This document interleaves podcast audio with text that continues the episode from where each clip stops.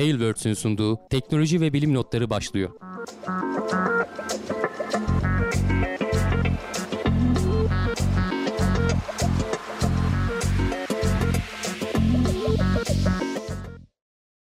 Teknoloji ve bilim notlarına hoş geldiniz. Ben Hamdi Kellecioğlu. Karşımda Volkan Ekmen var. Her hafta olduğu gibi teknoloji ve bilim dünyasından gözümüze çarpan haberlerle karşınızdayız. Nasılsın Volkan? Çok iyiyim abi teşekkür ederim. Seni sormalı. Sen de iyisindir umarım. Ben de iyiyim bir sıkıntı yok. Ee, her hafta olduğu gibi gene geldik. Pazartesi Hepimiz günü yayınımıza tam zamanında başladık. Öncesinde kulis muhabbetimizi de yaptık. Her şey O hazır. Neler kaçırdılar ama. Podcast'ten dinleyenler çok şey kaçırdı. Onları da bu vesileyle hemen davet edelim. Ee, YouTube yayınımıza. Bir 10 dakika önce başlıyoruz. 15 dakika önce başlıyoruz YouTube'da. Ön kulis yapıyoruz. Ardından gündem açılışına geçiyoruz. Tabii e, kapanışta da işte soru cevap falan devam ediyoruz. Haberlerimiz dolu dolu. Ekleyeceğim bir şey yoksa başlayalım Hamdi abi. Hı, Başlayalım başlayalım. Evet o zaman ilk haberimiz e, heyecanla beklenen uzaya gidecek ilk Türk astronot belirlendi. Tabii ismi falan yok ama Belirlendi var, ama saklıyorlar, gizliyorlar, söylemiyorlar. Bir kişi biliyormuş diye. ama evet seçilmiş ama yani hani hatta Amerika'ya işte gidecekmiş. Ee, ne zaman olacak falan diyorduk. Belli bir miktar sayının altına indirildiğini falan daha önce konuşmuştuk zaten. En son işte geçtiğimiz günlerde gene açıkladılar. Askeri pilot olacakmış hani tahmin ettiğimiz üzere. Ee, zaten hani onlar Beklenen. adamların hani Evet. işi gereği hem e, olaya alışıklar hem işte vücutları fit oluyor falan hani hazırlıklı oluyorlar. Her türlü o fiziksel şartları zaten bir iki, yerine bir iki getiriyorlar. artıyla başlıyor. Yani tek artı falan değil yani bayramlar bayağı bir iki Tabii artıyla tabii yani hani zaten öyle bir- olması beklenen bir şeydi. Hı hı. Hani biz de başvurduk tabii ki ilk elenenlerden biriydik. Sonuçta binlerce kişi başvurdu muhtemelen ama e, olmayacağını bekleyerek zaten başvurmuştuk. En son işte 30 kişiye indirdiler. Onlara Eskişehir'de bir eğitimler falan veriyorlardı. Onların bir iki videosunu falan paylaşmışlardı. Biz de ara ara işte konuşuyorduk. E, bu 30 kişiyi elemişler o Eskişehir'deki e, işte testlerde yapılan şeylerde orada işte yüksek basınç vesaire falan gibi daha doğrusu alçak basınç yani yüksek irtifa falan gibi şeyleri test etmişlerdi. Ee, işte yüksek G kuvvetleri falan. 15 kişi indirdiler. Bu ilk e, sona indirilen 30 kişinin 10 tanesi kadınmış. Ee, bu e, 15 kişinin kaçı olduğunu söylemiyorlar ama son 7'ye kalan hani 15 kişilik ekibi de Amerika ve e, Türkiye'den gene ekipler değerlendirmişler. 7'ye indirmişler. O 7 kişinin hepsi ama bütün testlerden geçmiş. En son artık Cumhurbaşkanı'na bırakmışlar. 2 kişi seçilmiş. Biri asil, biri yedek. Bunlar şimdi Amerika'ya gidecekler. O zorunlu olan e, eğitimlerini alacaklar. E, işte bu Crew Dragon'un muhtemelen işte panellerini vesairesini falan hani bir aşinalığı olacak. Bir de Japon uzay aracına e, ayrıyetten oraya da eğitecekler diyorlar ama benim bildiğim hani Japonların uzaya şey taşıyan astro şey astronot taşıyan bir araçları yok. E, ya da olacak demek ki yani e, haberde öyle bir şey geçiyor. E, demek Hı hı. ki onların da olacak yakın zamanda. Hani şu anda dünyadan uzaya insan taşıyabilen 3 ülke var. İşte biri Amerika, biri Rusya, e, biri de Çin.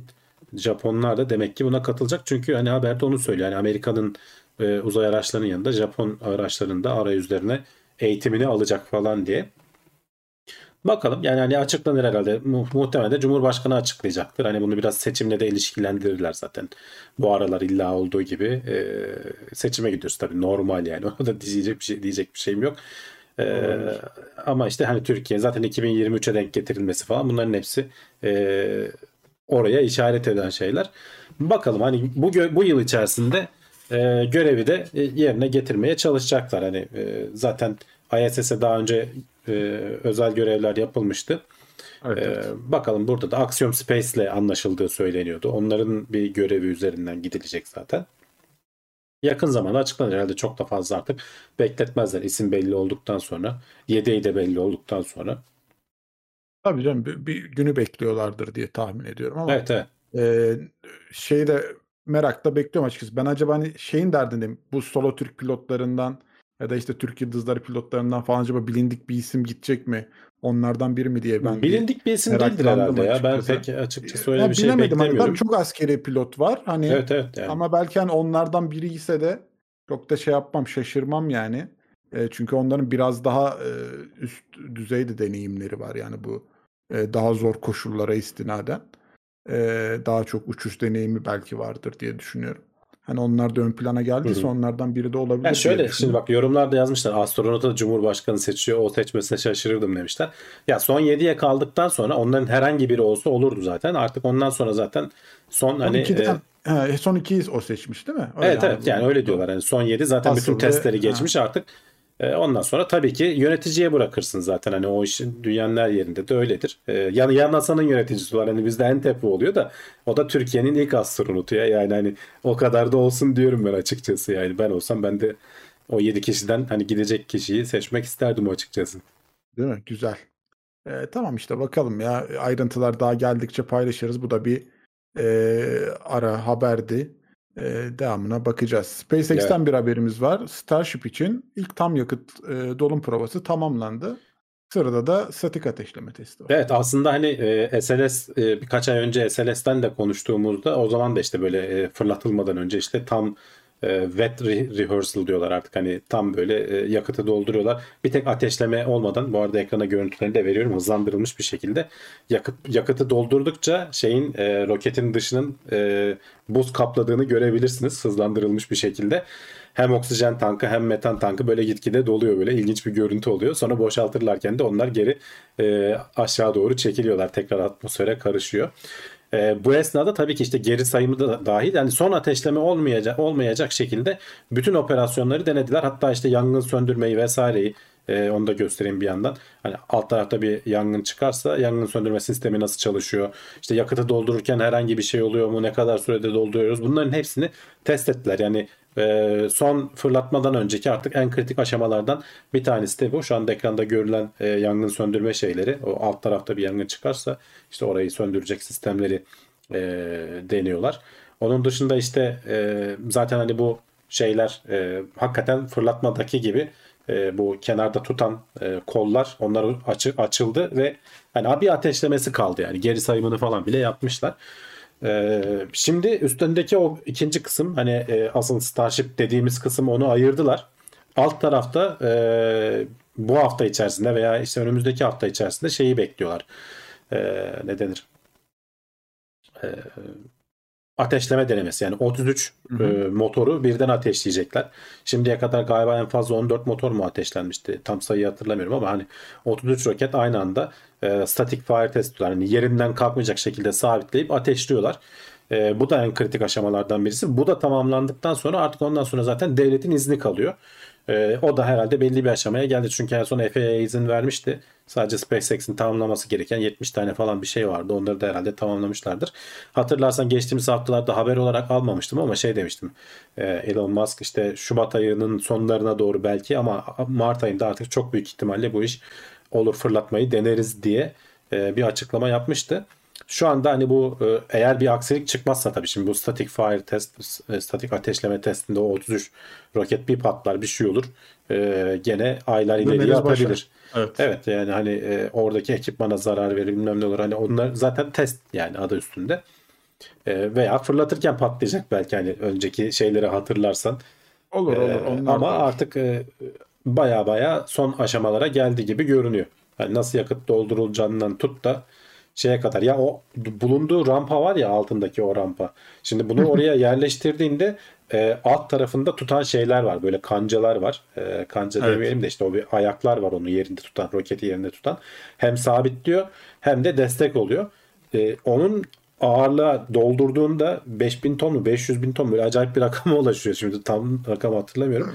Yakıt doluyken o ağırlığı taşıyıp taşıyamayacağını falan bile daha yeni denediler. Hani sen tabii ki testlerini şeylerini planlamanı yapıyorsun ona göre ama e, gerçek hayatta deneyebilmek için ona özel bir mekanizma kurdular. Mesela geçtiğimiz haftalarda e, onları yerine getirdiler. E, böyle ayaklı bir şey var. Altta ağırlıklar var. E, her karşılıklı 30 küsür tane falan böyle o çentiğin e, tek tek karşılıklı iki tanesini deneyecek şekilde bütün e, hepsine yük eşit dağılıyor zaten. Bütün yüklerin dağılımını test ettiler. Bunların hepsi yavaş yavaş yapılıyor işte. Bakalım yani hani çok az bir zaman kaldı. İnşallah bir aksilik çıkmazsa merakla bekliyoruz. Herkes merakla bekliyor. Çünkü hani bu e, sadece SpaceX'i değil hakikaten uzaya erişimimizi kökten değiştirecek Aynen. bir şey. E, NASA zaten hani görevlerinde artık buna çok yatırım yaptı. E, çok büyük boy bir roket. E, bütün hani bizim önümüzdeki yıllarda e, uzay teknolojilerini veya işte uzaya erişimi çok ciddi anlamda değiştirecek bir şey. Son aşamalara geldik. insanlık tarihinin uzaya bakışını değiştirecek bir e, cihazdan bahsediyoruz aslında yani. Yeni ufuklar açması çok muhtemel. Ee, yeni görevler, yeni bir e, belki de dünyanın yaşam tarzını değiştirecek bir şeyler yapması çok muhtemel bir cihazdan bahsediyoruz. İyi veya kötü anlamda ne göndereceğine de bağlı biraz da. Ee, bakalım. Güzel haberler geliyor. Biz iyi tarafından bakıyoruz olaya. Umuyoruz ki daha güçlü, daha büyük, daha e, iyi görevlerde buluşacağız bu cihazla beraber. Devam edelim. 5, bakalım 5000 neler varmış. tonmuş ya. 500 bin biraz fazla gelmişti bana söylerken ama e, yakıt dolu haliyle 5000 ton olacakmış. 5000 ton. Tamam Evet. gayet güzel. Az değil. evet, O da az değil. Statik ve mukavemet hesabını doğru yapsınlar artık bir zahmet. Ya bir tamam doğru yapmışlardır da test etmeden bilemezsin işte. Hani ya- üzerinde roket varken test etmemek yani doldurduktan sonra test etmemek daha mantıklı. O yüzden hani boşken e, bir şekilde test etmenin yolunu buldular. E, bir, bir- birkaç hafta onunla geçti. Olur olur o da. Sıradaki haber. NASA ve DARPA uzayda nükleer roket denemeleri yapacaklarını duyurdular. Uzayda nükleeri patlatmayız inşallah. Evet. Yani aslında e, bu yeni bir şey değil. Tabii 1960'larda e, gündeme gelen bir konu. E, nükleer e, kullanan iticiler aslında. E, savaş anlamıyla değil. Yani nükleer başlıklı değil, nükleer iticili bunlar.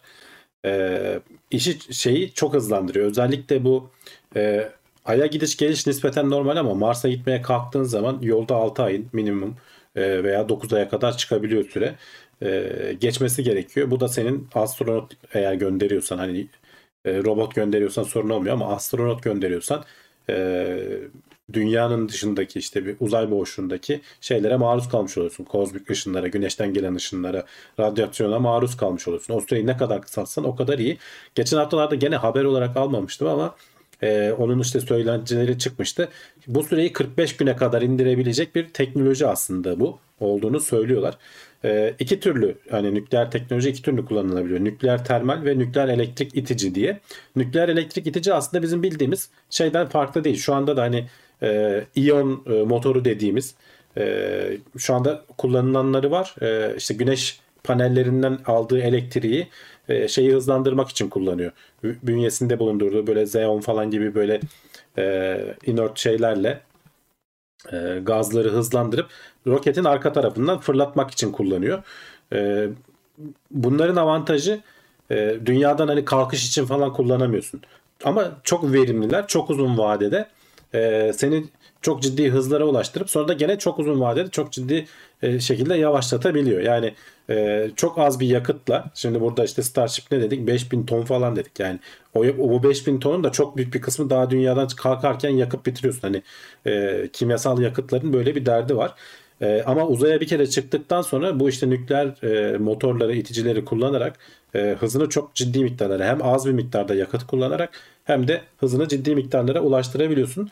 Bu nükleer termali asıl denemek istiyorlar. E, ikisi de dediğim gibi nükleer aslında radyoaktif bozulumdan elde ettikleri e, enerjiyi bir tanesi e, doğrudan elektrik enerjisini işte kullanıp e, belli bir gazları hızlandırıyor demiştim. Bunu güneşten aldığın enerjiyle de yapabilirsin.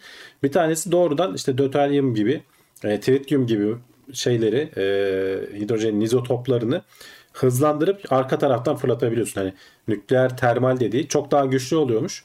E, ama tabii ki daha fazla malzeme e, üflediğin için arkadan daha çok yakıt gerekiyor. Daha çok bitiriyor. E, o nükleer e, elektrik propulsion dediklerinde e, yakıt daha verimli oluyor. E, ama onun da dediğim gibi hızlandırma hızı yavaş oluyor. İkisinin de zaten hani birlikte kullanabileceğimiz bir mantık kurabiliriz diye e, bahsediyorlar. Şey önemli. Hani bu planı şimdi yaptık. DARPA ile birlikte yapıyorlar bunu. DARPA da hani bize yabancı değil. Herkes mutlaka ismini duymuştur. E, savunma sanayi bizdeki hani savunma sanayi başkanlığına benziyor biraz o, o alanda araştırmalar yapan e, bir kurum. NASA ile zaten hani çok uzun yıllardır beraber çalışıyorlar. E, şey e, 2027 yılında ilk testini yapabiliriz diyorlar. Yani çok yakın bir zamanda aslında. E, çok uzun bir vadede değil. Böyle 4-5 yıl içerisinde e, uzayda bunun ilk testini e, ateşleyecekler. Yani roket motoru ateşleyecekler. Sonuçlar olumlu olursa da zaman içerisinde tabii ki hani insanlı görevlerde falan kullanılması için tabii ki bambaşka testlerden vesaireden falan geçecektir ama e, 10 yıllardan bahsetmiyoruz. Yani şurada bir 5 yıl içerisinde test edilip eğer başarılı geçerse de 10-15 yıl içerisinde hayata geçebilecek bir teknoloji. Çok yeni değil dediğim gibi 1960'larda aslında konuşulmuş ama ihtiyaç olmadığı için hani e, insanlı bir görev hiçbir zaman Mars'a göndermedik daha. E, o, o kadar uzağa gözümüzü dikmedik. Hani Ay'a gitmeyi e, kafaya koyduk gittik geldik bir haftada da sorun olmadı ama biraz daha uzağa gideceğim dediğin zaman hem doğru zamanlama için 2 yıl beklemen gerekiyor hem de giderken yolda çok zaman kaybediyorsun. Evet. Hız Bunları, orada işte. bunları aşmak gerekiyor aynen. Hızın gerektiği noktada e, komplike bir sistem belki ikisinin de hem yakıt verimliliği hem de hız açısından etkili olabilecek bir sistem geliştirilirse yeni görevlerin önü açılır ya. Güzel bir habere benziyor. Evet o arkada nükleer termonükleer füze patlata patlata gitmeyecek tabi. çok daha kontrollü bir şekilde o reaksiyonu şey yapacaksın. Çok da fark etmeyeceksin. Yani şu an kullandığın kimyasal roketler de aslında son derece tehlikeli ve şey e, enerji anlamda çok yoğun şeyler. Onu kontrol edebiliyorsan bunu da edersin. Patladı mı patlıyor. Evet nükleer olduğu zaman çok daha verimli olduğu için daha az yakıtla. E, Çünkü yakıt ne kadar artarsa o bir kısır döngü ya. Yakıt ne kadar artarsa o kadar çok itici itme gü- gücü gerekiyor. Ee, hızlandırmak için hani kütle sonuçta F eşittir MA mantığıyla. O kısır döngüyü bir yerde kırman gerekiyor daha verimli motorlarla. Uzayı kirletme durumu da olur mu yani? Nasıl olur şimdi? Yok olmaz yani öyle uzayı herhalde, kirletme durumu olacak bir şey değil. Çünkü zaten insan taşımayı düşünüyorlar. Hani şu anda zaten işte Mars'ta çalışan robotlar o RTG dedikleri e, radyozotopla çalışıyor sonuçta. Aynı benzer bir mantığı burada motorlara uygulayacaklar.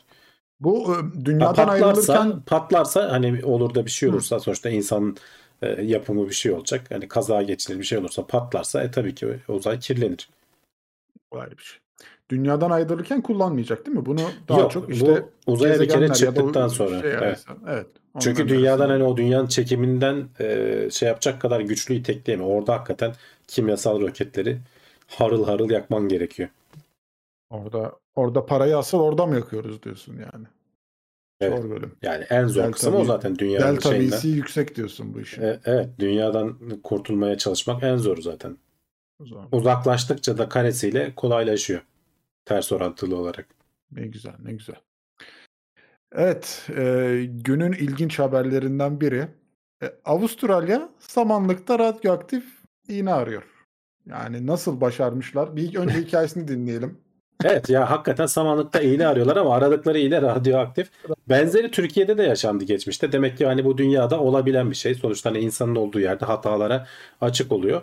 Ee, gene hani yok edilmesi gereken, kullanılmamız gereken bir radyoaktif kapsül. Ee, gene herhalde tıbbi bir şeyde kullanılıyor. Ee, bir yerden bir yere taşınırken kaybediyorlar. Hani kaybettikleri mesela küçük alet de küçücük bir şey yani 6 milimetreye 8 milimetre deyince evet. şey fotoğrafını oluyor. görüyorsun yani hani bir, bir paradan küçük bir şey aslında. Evet. E, bu bir, bunun bir şekilde kaybolduğunu e, görüyor firma. Ve hani kaybolmuş olabileceği yer dediği de böyle 1400 kilometrelik bir yol yani. Hani uzmanlar şimdi araştırıyorlarmış. Hani olası önce tabii ki insanların yoğun olduğu yerden başlamışlar ki hani insanlar çünkü elin yani uzaktayken bir şey yapma ihtimali yok. Ama elini alıp falan böyle cebine mebine koyup gezdirirsen şey yapıyor yani yakıyor seni hani güneş yanığı gibi. Uzun çok uzun tutarsan da kanser oluyorsun yani aslında. Ee, bizim dünyada şey dünyada diyorum Türkiye'de de e, bir benzeri yaşanmıştı. Bizde de işte çöpe bir şekilde atılabilmişti. Ben hatırlıyorum bir hastanenin e, bir e, işte görüntüleme cihazlarında falan kullanılıyor bu tarz böyle radyoaktif e, şey enerji kaynakları diyelim. Sezyum 137 içeriyormuş. Tabii ki hani e, Avustralya'nın Sağlık Bakanlığı çok tehlikeli olduğunu hani bunun bunu elinize alıp da oynamayın falan. Bizdekinde de hatta bizde yaşanan olayda da e, biri bulmuştu onu bir, bir süre gezdirmişti galiba yanlış hatırlamıyorsam ve e, ciddi e, yanıklar falan oluşmuştu. E, olabiliyor demek ki. Yani e, dediğim gibi insanın olduğu yerde ama yani o 1400 kilometrelik yerde e, nasıl kayboldu? Hani bir de aracın içinde mi düştü? Nasıl oldu? Aracın içine düştüyse bir yerde kalmadı mı? Demek ya aracı dedik dedik etmişlerdir. O sonuçta bu etrafı ışınım yaydığı için hani o e, radyasyon ölçer Radyoaktif aletlerle cihazla- evet o Geiger sayıcı mı ne diyorlar Geiger işte ona. sayıcı. Onunla e, tutarak yönünü falan bulabilirsin ama demek ki arabada falan yok yani hani bir yerlerde yolda düşürmüş adamlar. Çok ilginç yani çok küçük bir malzemenin E şeyi de merak ediyorum. Ben aslında normalden bunun bir çantası olmaz mı ya sence bunları böyle koyduğun, onu kapattığın, ne bileyim ya onu da işte bir şeyin içine nasıl koyduğun. olmuş bilmiyoruz. Hani o haberde de onun ayrıntısı falan da yok. Yok yani bunu yolda giden adam merak edip açtı o arada düştü gitti. Yani açarken böyle ben. Hani hard diye açtıysa böyle bir anda açtıysa fırlamış gitmiş falan yani. Lan bunda ne var deyip şöyle çikolata mı var içinde deyip açtıysa dediğin gibi bir şey olmuş Yani o, o yani. ayrıntılara girmiyorlar. Hani nasıl olduğunu ben de merak çok, ettim Çok açıkçası. ilginç bana yani olayın aslı çok ilginç geldi. Bilmiyorum bir de Avustralya e, alan da çok büyük. Bulması çok bilmiyorum bunu bulacak kişi de hani bilmiyorum başka bir şey sanıp bir şeye de kullanabilir yani. Onun da etkileri olabilir. Bilemiyorum ya. E, böyle bir haberle alakalı ben şeyi okumuştum. E, bir nerede şimdi tam ayrıntısını hatırlamıyorum ama bir evin işte harcına gene böyle bir şey karışıyor. Evi yaptıktan sonra o evde yaşayanların çoğu işte böyle rad- radyo radyasyona maruz kalıp kanser etkileriyle ölüyorlar. Ondan sonra işte evdeki ölçümler sonrasında bulunuyor. Gene böyle bir şey. Hmm. Öyle bir Tabii haber canım başka okumuştum. türlü bilemezsin yani. Bilemezsin yani. O evde yaşayanların işte çoğu böyle kanserojen etkilerden dolayı ya işte hastalanıyor ya da gitmişler. Hani bu da öyle bir şeye karışır işte kanalizasyona karışır ne bileyim oradan tekrar dönüşümle bir yere gider. Sakıncalı bir durum. Başımıza gelmez değil yani. Evet, birinin cebinden çık çıkıyormuş bir de diyorlar. Yani olabilir. Yani bu adamın neymiş herhalde biz o bizdeki cep- diyorlar ya tespih zannedip biri almıştı diye. Hakikaten bizde öyle olmuştu. O böyle herhalde demek ki boncuk boncuk dizilen bir şey mi artık tespih zannettiğine göre. tespiihine şey yapıp değil mi bir de delip düşünsene deldiğini. Evet evet Tespiihine yani şey yaptığını, taktığını. Yani ilginç olabilirmiş. Ee, evet bu ne o deyip kurcalayan da olabilir. Yani e, ilginç bir durum ya. İnşallah bulunur diyeceğiz. Başka da diyecek bir şey yok. Ee, gene belki de bazılarımızı üzecek bir haber. Fukushima nükleer santralinde toplanan atık su okyanusa bırakılacak. Yani korkmamız Evet, gerekiyor. bunlar mu? aslında biraz hani e, ard arda böyle nükleer haberler denk geldi. Ben de özellikle Evet. ard arda koydum ki hepsini bir arada konuşalım diye. E, ya bunu daha önce konuştuğumuzu hatırlıyorum ben E, ama emin olamadım. O yüzden hazır e, gelmişken bir kere daha üstünden geçelim gerekirse diye. Bunun e, bu haber aslında şeyi anlatıyor. Yani bu işlerin uzmanı, bir çevre uzmanı, e, bu alanda çalışmış yıllarca. Neden sorun olmadığını anlatıyor aslında. Hani Fukushima'da biliyorsun 10 yıldan fazla bir zaman oldu. E, tsunami nedeniyle işte nükleer santral zarar gördü. O sırada işte çevreye e, işte şey e, soğutamadılar. Soğutamayınca e, bir nükleer sızıntı oldu. E, işte yeraltı sularına falan da karıştı. Bir kısmı okyanusa okyanusa da gitti vesaire falan. Oradaki insanlar boşalttılar. Hayatını kaybeden olmadı. Boşaltırken hayatını kaybedenler oldu. Hani biraz panikten şeyler oldu e, Fukushima'da. E, ama şimdi hala tabii ki hani Japon hükümeti ve oradaki firma e, o pisliği toparlamaya çalışıyor. Hala çünkü soğutma çalışmaları falan devam ediyor. O soğutma çalışmalarında kirlenen suyu alıp arıtıp büyük tanklarda topluyorlar ve binden fazla tank yapılmış şu anda. Ee, ve yani milyon tondan e, 1 milyon tondan fazla su buralarda depolanıyor diyorlar. Ee, bu depolanan suyu artık e, uzmanlar diyor ki hani biz bu e, ya bu su hani bir deprem olsa bir şey olsa tekrar e, şey olacak e, işte patlama çatlama riski var. Bunu biz Yayılacak. kontrollü bir şekilde e, okyanusa bırakacağız e, diye konuşuyorlar. E, bu tabi bunu duyunca hemen, hemen insanlar ayaklanıyor. Ulan işte radyoaktif su okyanusa bırakılır mı falan diye ama işin teknik kısmına girdiğin zaman öyle değil tabii ki. Yani insanlar da aptal değiller.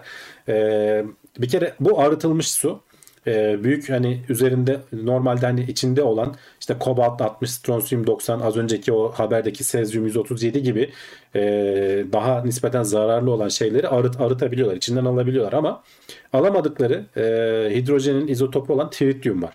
Bunu ayrıştırmak çok maliyetli ve tritium da diğerlerine göre nazaran çok daha az e, çevreye zarar veren bir şey, insana zarar veren bir şey. Bir kere senin dokularında birikmiyor. Kimyasal olarak aynı e, tritiumdan oluşan hani bir su molekülünü içsen bile e, vücudunda kalmıyor. Aynı diğer su şeyleri gibi. E, diğerleri vüc- vücutta belli bir birikim oranına sahipken hatta ona e, bioaccumulation faktör diyorlar. Hani vücutta birikme oranı gibi bir şey var. E, bazılarında 1'e 100 iken mesela e, çevrede 1 iken e, gitgide hani besin zincirinde e, birike birike artabiliyor. Senin işte ne bileyim küçük bir böcek e, o şeyle besleniyor. O böcekten beslenen bir balık daha fazla vücudunda biriktiriyor. O balığı yiyen büyük balık daha fazla biriktiriyor. En son sana kadar gelebiliyor.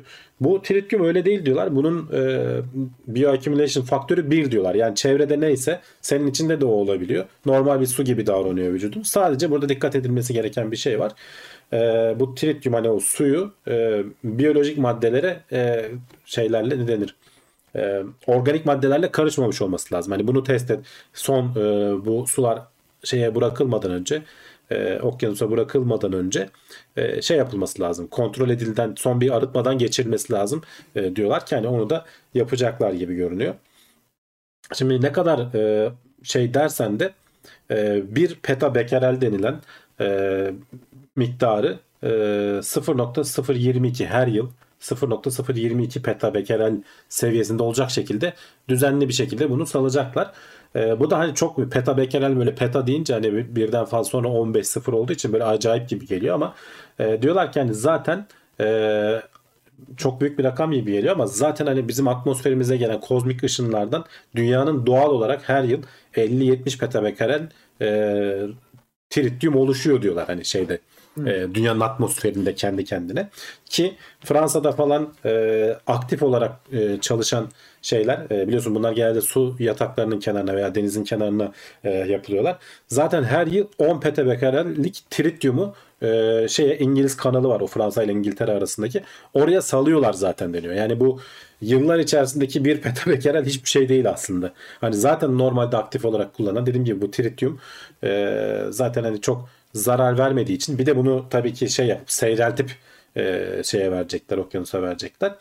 Yani adam aslında hani günün sonunda bunun hep böyle ayrıntılarını anlatmış. Bunlar hani insanda birikse ne olur vesaire falan. E, sonuçta hani çok çok küçük e, miktarlarda bir etkisi olacak gibi görünüyor ama olayın e, asıl e, şeysi e, ne denir?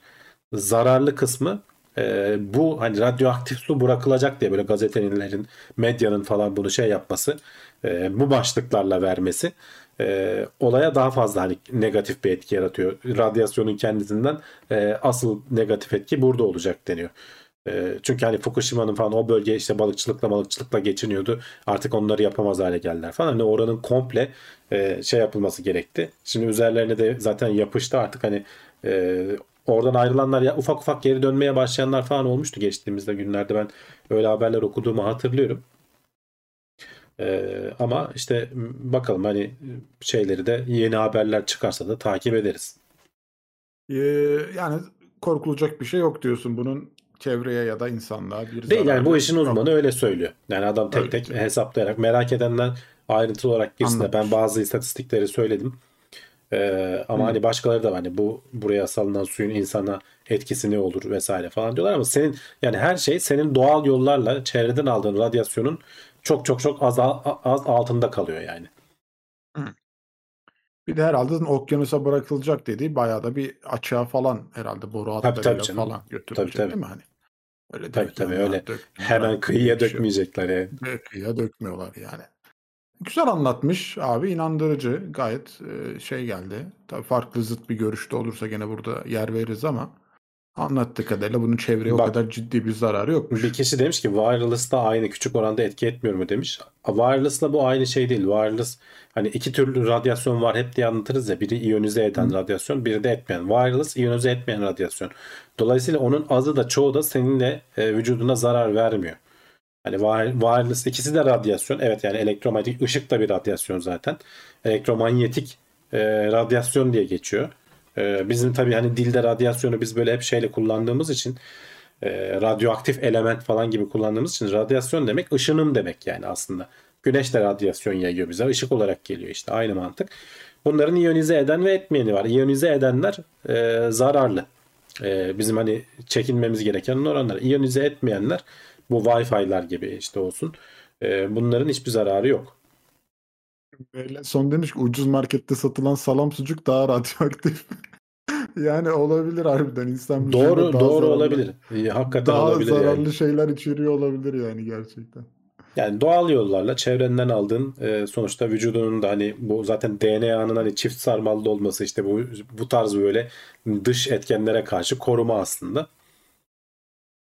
Ama e, fazla olduğu zaman problem oluyor işte.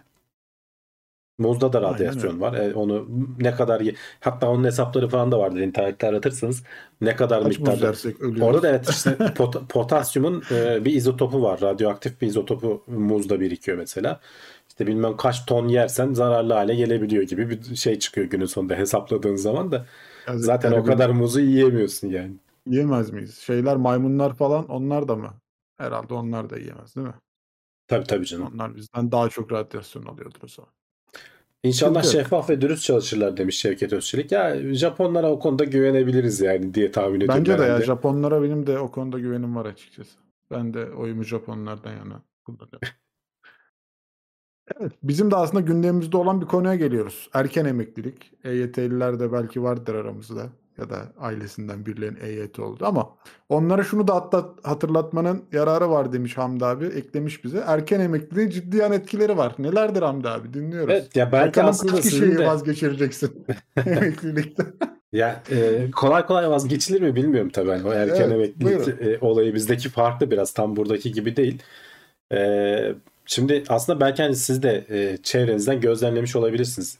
Emekli olan bir yakınınız hakikaten kısa bir süre içerisinde daha yaşlı gelmeye başlar size mesela. Böyle bir çöktü falan denir. İşi bırakınca çöktü babam veya çöktü dedem falan diye e, çok söylenen bir şeydir bu. E, bunun aslında hani gerçekten de hani bilimsel olarak araştırılmış e, bir şey yapılmış. Çin'de e, böyle emeklilik e, şeyleri sağlayan bir sistem varmış. E, galiba e, em- 60 yaşında mı? Ee, ya evet 60 yaşında emekli olabiliyorsun ve seni galiba böyle bir yere yerleştiriyorlar. Hani şehirden falan da uzakta bir yere böyle bir komünite oluyor yani diğer yaşlarla beraber güzel bakıyorlar. yaşadın. sana. Güzel de bakıyorlar evet. Hatta avantajları da var. Hani onları da saymışlar o yazıda. Diyor ki yani e, bu şekilde emekli olanların alkol tüketimleri düşmüş. Sigarayı falan bırakmışlar. Daha düzenli hani spor mupor yapar falan hale gelmişler. Ama çok ciddi bir yan etkisi var. Sosyal etkileşim azaldığı için kafayı bir şeylerle falan yormadıkları için beyinsel aktiviteleri yani e, şeyleri hatırlama ye- yetenekleri vesaire falan çok ciddi anlamda düşmeye düşüyormuş bu tarz durum. Buna, bunama Ee, falan da artar o zaman. Evet işte yani sonuçta Alzheimer, bunama falan gibi şeylerin e, emeklilikle e, yani kendini böyle biraz dünyadan çekmekle alakası olduğunu gösteriyor bu araştırma. Dolayısıyla hani sürekli aktif olmak hani işleyen demir ışıldarın aslında bir e, doğrulaması bu e, araştırma diyelim. 15.990 kişiyi 10 yıl boyunca takip etmişler. Yani hani öyle az bir kişi üzerinde de değil. E, ve bunlara şey testleri falan yaptırmışlar işte hatırlama, zeka testleri falan yapıyorlar.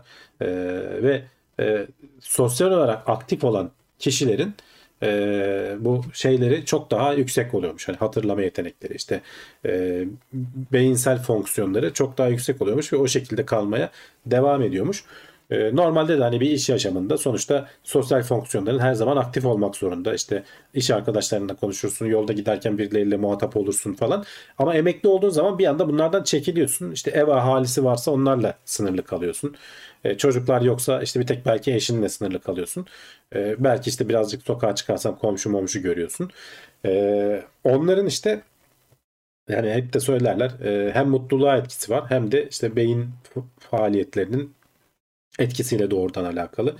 Dolayısıyla e, gittiği yere kadar gidebilir insan herhalde diye düşünüyorum. Şimdi ge- nispeten canım. gençken söylemesi kolay da bilmiyorum. 60'a geldikten sonra 65'e geldikten sonra insan ne düşünür?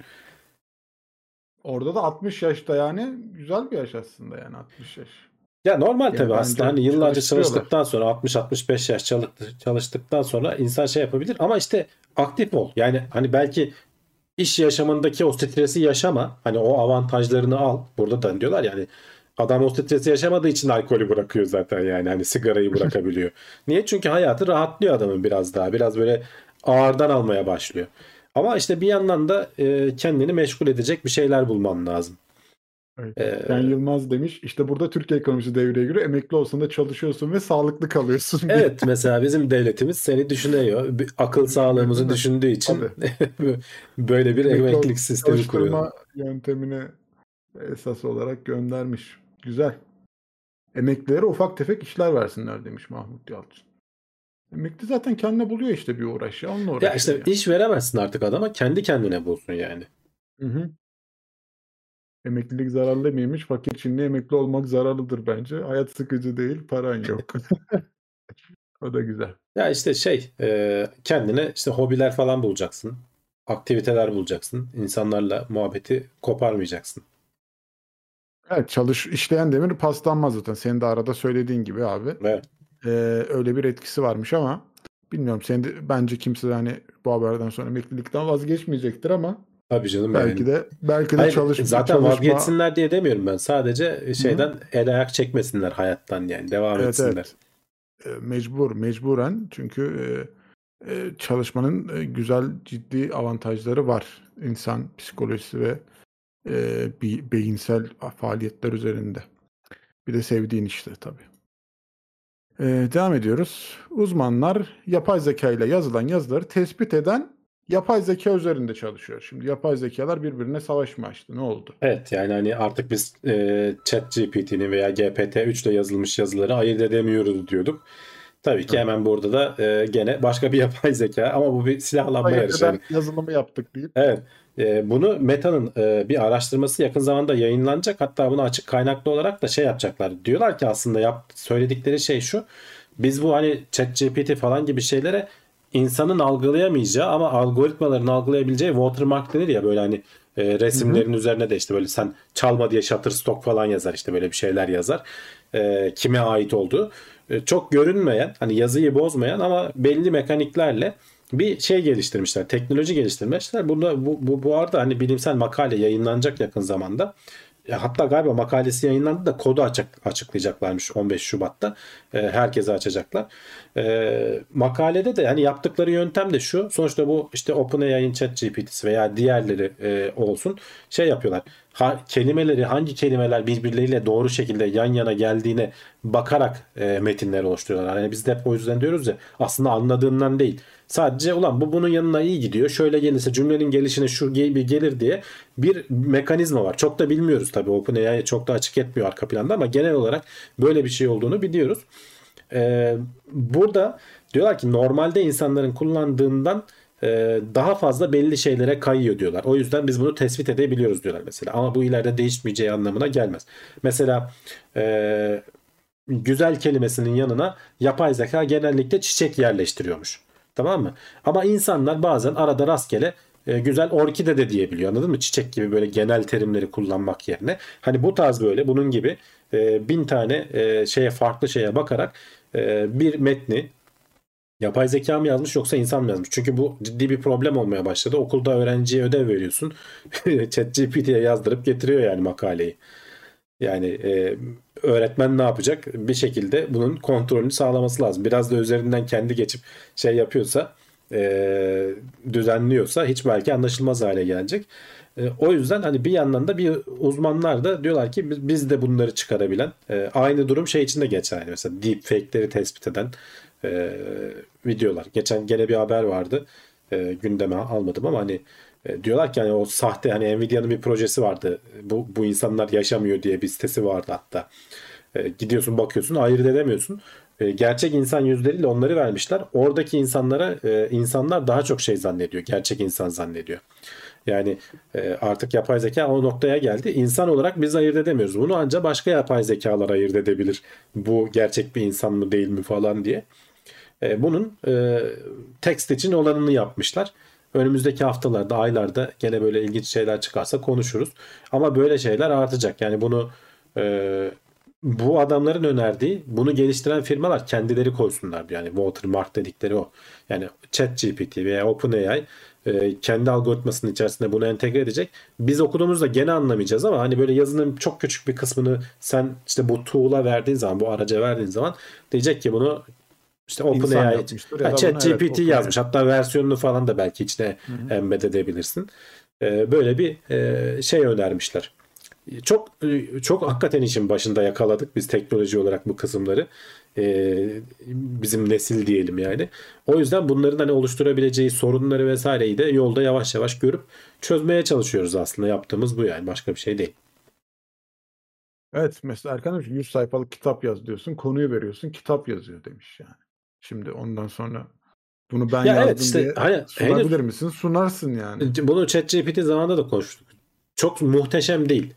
Beni şaşırttı. Hani pek çok kişi şaşırttı. Zaten günlerce konuşuldu. Ee, ama hani çok muhteşem değil çünkü hani böyle çok genelliyor. Bazen çok saçma sapan bilgiler veriyor. Hatalar yapma ihtimali falan çok yüksek olabiliyor. Ama bunlar daha başlangıcı yani yarın kim bilir nerelere gelecek. Ee, o yüzden hani bir grup uzman da diyor ki bari bunun içerisinde bir watermark falan gibi bir şey işte en azından şey olanlar makul olanlar hani. Bunun tabii ki illaki bir korsanı bir şeysi de çıkacaktır. Hani watermark'ı da koymayalım Tabii, o- diyenler o da de çıkacaktır. yani. Aha, hani watermark'ı tespit eden işte bilmem neye yayı onu tespit eden bilmem neye yayı diye hepsi birbirine Evet yani birbirine antisini e, çıkaracaktır yani. AI savaşları şeklinde ilerleyecek olay. işte yay savaşları ya az evvel konuştuğumuz konu. İmla kuralları hatası e, yapmıyorsa ondan ayırt edilebilir demişler. Ya evet işte Yani. belirgin şeyler var. Hani şu anda kelimeleri yan yana getirmesi normalde onun demek ki bir istatistiksel olarak oranına bakıyor. Yani bu, bu çok standart gitmiş. Hep genellemiş. Yani normalde bir insanın yapacağı rastgelelikleri göstermezse bunu tespit edebiliyorsun. Ama bu gitgide zorlaşacaktır dediğim gibi. Ee, iş kapısı oldu. ChatGPT kullanarak makale yazıp satıyorlar. Evet. Yani tica- ticari midir? Evet. Adam oradaki açığı gördüyse bir şey diyemeyiz yani. Ama işte ne kadar çok- etik o tartışılır. Hani pek çok problematik şeyi var yani. Mesela hani bir ara konuşuyorduk ya Twitter'da işte sahte hesaplar var diye. Ne yapıyordu adamlar? Hı. Sahte hesaplar. İşte adam birkaç tane şey yazıyor. e, mesaj yazıyor. Aynı mesajı 100 bin tane hesaba paylaşıyor. E, sonra görüyorsun hatta bazen Twitter'da paylaşırlar işte. Birkaç kişi alırlar. Herkes aynı mesaj atmış noktasını virgülüne kadar. Oradan anlıyorsun. Ama şimdi ChatGPT falan gibi teknolojiler işin içine girdiği zaman değiştirip değiştirip sahte şeyler de oluşturabilirsin. Hani olay sadece öğrencilerin ödevini şey yapması değil. Hani çakma ödev yapması değil. Ee, bir şey sorunu yaşayacağımız kesin. Güvenilirlik sorunu. Hani ses de aynı şekilde, görüntü de aynı şekilde. Artık hiçbir şeye inanmaz hale geliyoruz yani. Öyle ya. Mecburen işte bu deepfake olayları bile e, ne kadar ayırt edilemez halde oluyor bazen. Şaşırıyoruz yani üstüne. A- e, Hani eskiden şey yaparlardı mesela işte adamın üç boyutlu taramasını yaparlardı işte ünlü aktörlerin daha sonra hani bunları kullanırız falan filan ileride diye. Şimdi hiç ona bile gerek yok. İki tane metin okutuyorsun. iki yandan fotoğrafını çekiyorsun adamın. Evet. İstediğin her yere kafasını koyuyor, sesini taklit ediyor. Yani Ya o şeyi taklit eden bir yani. tane hesap var ya Instagram'da mıydı? Ee, Tom Cruise'u taklit eden bir şey var. Bir adam var. Baya baya gerçekçi yani adam. Değil mi? Evet. Devam edelim. Sıradaki haberimiz e, bilim insanlarından Terminator 2'deki sıvı robotu üretmeye çalışıyorlarmış. Evet hani Nasıl e, artık bilim bize. bilim kurgular e, gerçek oluyor deyip duruyoruz ya hep. E, şu Aynen. çok ikonik bir sahne vardır. Hemen onu göstereceğim şimdi. E, şeyde yemeden. Terminator 2 biraz Terminator geçmişte 2 kaldı herhalde. Çok eskide kaldı ama sonuçta hala e, şeyi vardır belki Twitter'da e, ne denir telifi vardır. Şöyle bir mi? sahne var. Hani orada sıvı bir robot var biliyorsun. Her türlü şekle girebiliyor. Şekilden şekile girebiliyor. E, o hapishane gibi olan yerde tellerin arkasından geçip geliyor. Yani parmaklıkların arasından geçip geliyor. Kıyafeti Ee, geçiyor. E- Ama eli silah sila- silaha takılıyor değil mi? Çünkü silah kendisinin parçası değil. Veya başka yerde işte bir sahne var işte böyle e, duvara yapıştırıyorsun önü arkası dönüşüyor falan. Yani çok fantastik bir şeydi. O zaman o devirde izlediğimizde olan bu ne falan demiş dediğimizi ben hatırlıyorum. Şimdi bilim insanları buna çok benzer bir şey yapmışlar. Hatta aynı o sahneyi de canlandırmışlar. Onun videosu falan da var. Şöyle, şöyle hatta bir gibi var onu göstereceğim. Ee, tabii ki hani filmdeki gibi değil. Ee, onun çok çok çok çok ilkeli yani. Ee, burada da hani böyle Legomsu bir e, karakter kullanmışlar. O galyumdan yapmışlar. Galyum insan e, vücudundan düşük bir seviyede sıvı hale geçebiliyor. 29 derecede mi ne? Şöyle elini alıp sıktığın zaman hafif sıvı hale gelebiliyor hemen. Değişik bir metal. Ee, normal hani biraz daha soğuk koşullara bıraktığı zaman tekrar katı hale geliyor. Onun içerisine bir şekilde elektronik e, ele- manyetik şeyler yerleştirmişler. E, ne denir? Alaşımlar yerleştirmişler. Dolayısıyla aleti ısıtıp soğutabiliyorlar manyetik alan vererek. Ve yönlendirebiliyorlar daha da önemlisi. Yani orada ısıtıyor, dışarı çıkarıyor. E, bunu nerede kullanabilirsin dersen e, yapmaya çalıştıkları şey hatta şu videosunu da oynatayım. Yapmaya çalıştıkları şey böyle insan vücudunun böyle dar alanlarında bir yerde bak şu anda mesela katı hali manyetik şeyi açıyoruz diyor. Isıtıyorsun aleti. Sıvılaşıyor. İnsanın işte midesindeki bir yabancı maddeyi böyle içine alıyor. Sonra onu böyle yuvarlanarak dışarı çıkarabiliyor mesela. Böyle bir şey koymuşlar. Hani 10 hız e, 10x hızlandırılmış versiyonuyla. Bırakıyorsun, soğuyor. mevzusunu tam kafam almadı ya yani. Neyi an- anlamadın? Eridik- eridikten sonra üstüne kapattılar. İşte ya. hareket ettirebiliyorlar. Eriyor, yani açılıyor, işte, hareket tamam. ettirebiliyorlar. O kapanıyor. Sonra bırakıyor bak biraz bekliyor. Soğuyor o sırada. Sonra bunu hareket et. Bu bu gerçek bir mide de değil bu arada. Hani e, Tabii, tabii. şey gösteriyor hani bu bir çünkü sorun şu. Galyum ne dedim 29 küsür derecede eriyor dedim 29.76 midede erir zaten hani böyle katı halde durmaz. Dolayısıyla diyorlar ki hani bunun bir alaşımını falan yapmamız lazım. Daha e, insan vücudunda kullanılabilir yüksek seviyelerde e, sıcaklıklarda eriyecek bir alaşımını yapmamız lazım diyorlar. E, şu şeyin de hatta video var onu da tekrar göstereyim. E, çok tabii de dediğim gibi hani o fi- filmdekinin çok çok daha şey versiyonu hareket ettiriyor bak mıknatısla. Sonra e, şeyi verip e, farklı bir şey verip erimesini sağlıyor ısıtıp. Sonra gene mıknatısla dışarıya doğru e, hareket ettirip şeyin içerisinden çıkartıyor. İşte hal ve eski haline dönemiyor. A- dönemiyor. Aynen eski haline Dönemiyor. dönemiyor. Şu an öyle o kadar. O bölüm o bölüme biraz daha çalışmalar Zaten lazım. bir kısmını da geride bırakıyor falan. Kenarlara yapışıp kalıyor falan. Fazla, fazla şey da yok. fazla da zorlamayacaksın yani. Ama hani o- olmuş mu olmuş. Çok bir Ya şey tamam. beklemeyeceksin. Dediğim gibi yani hani Evet, bu evet. Hani e, şey e, ne denir?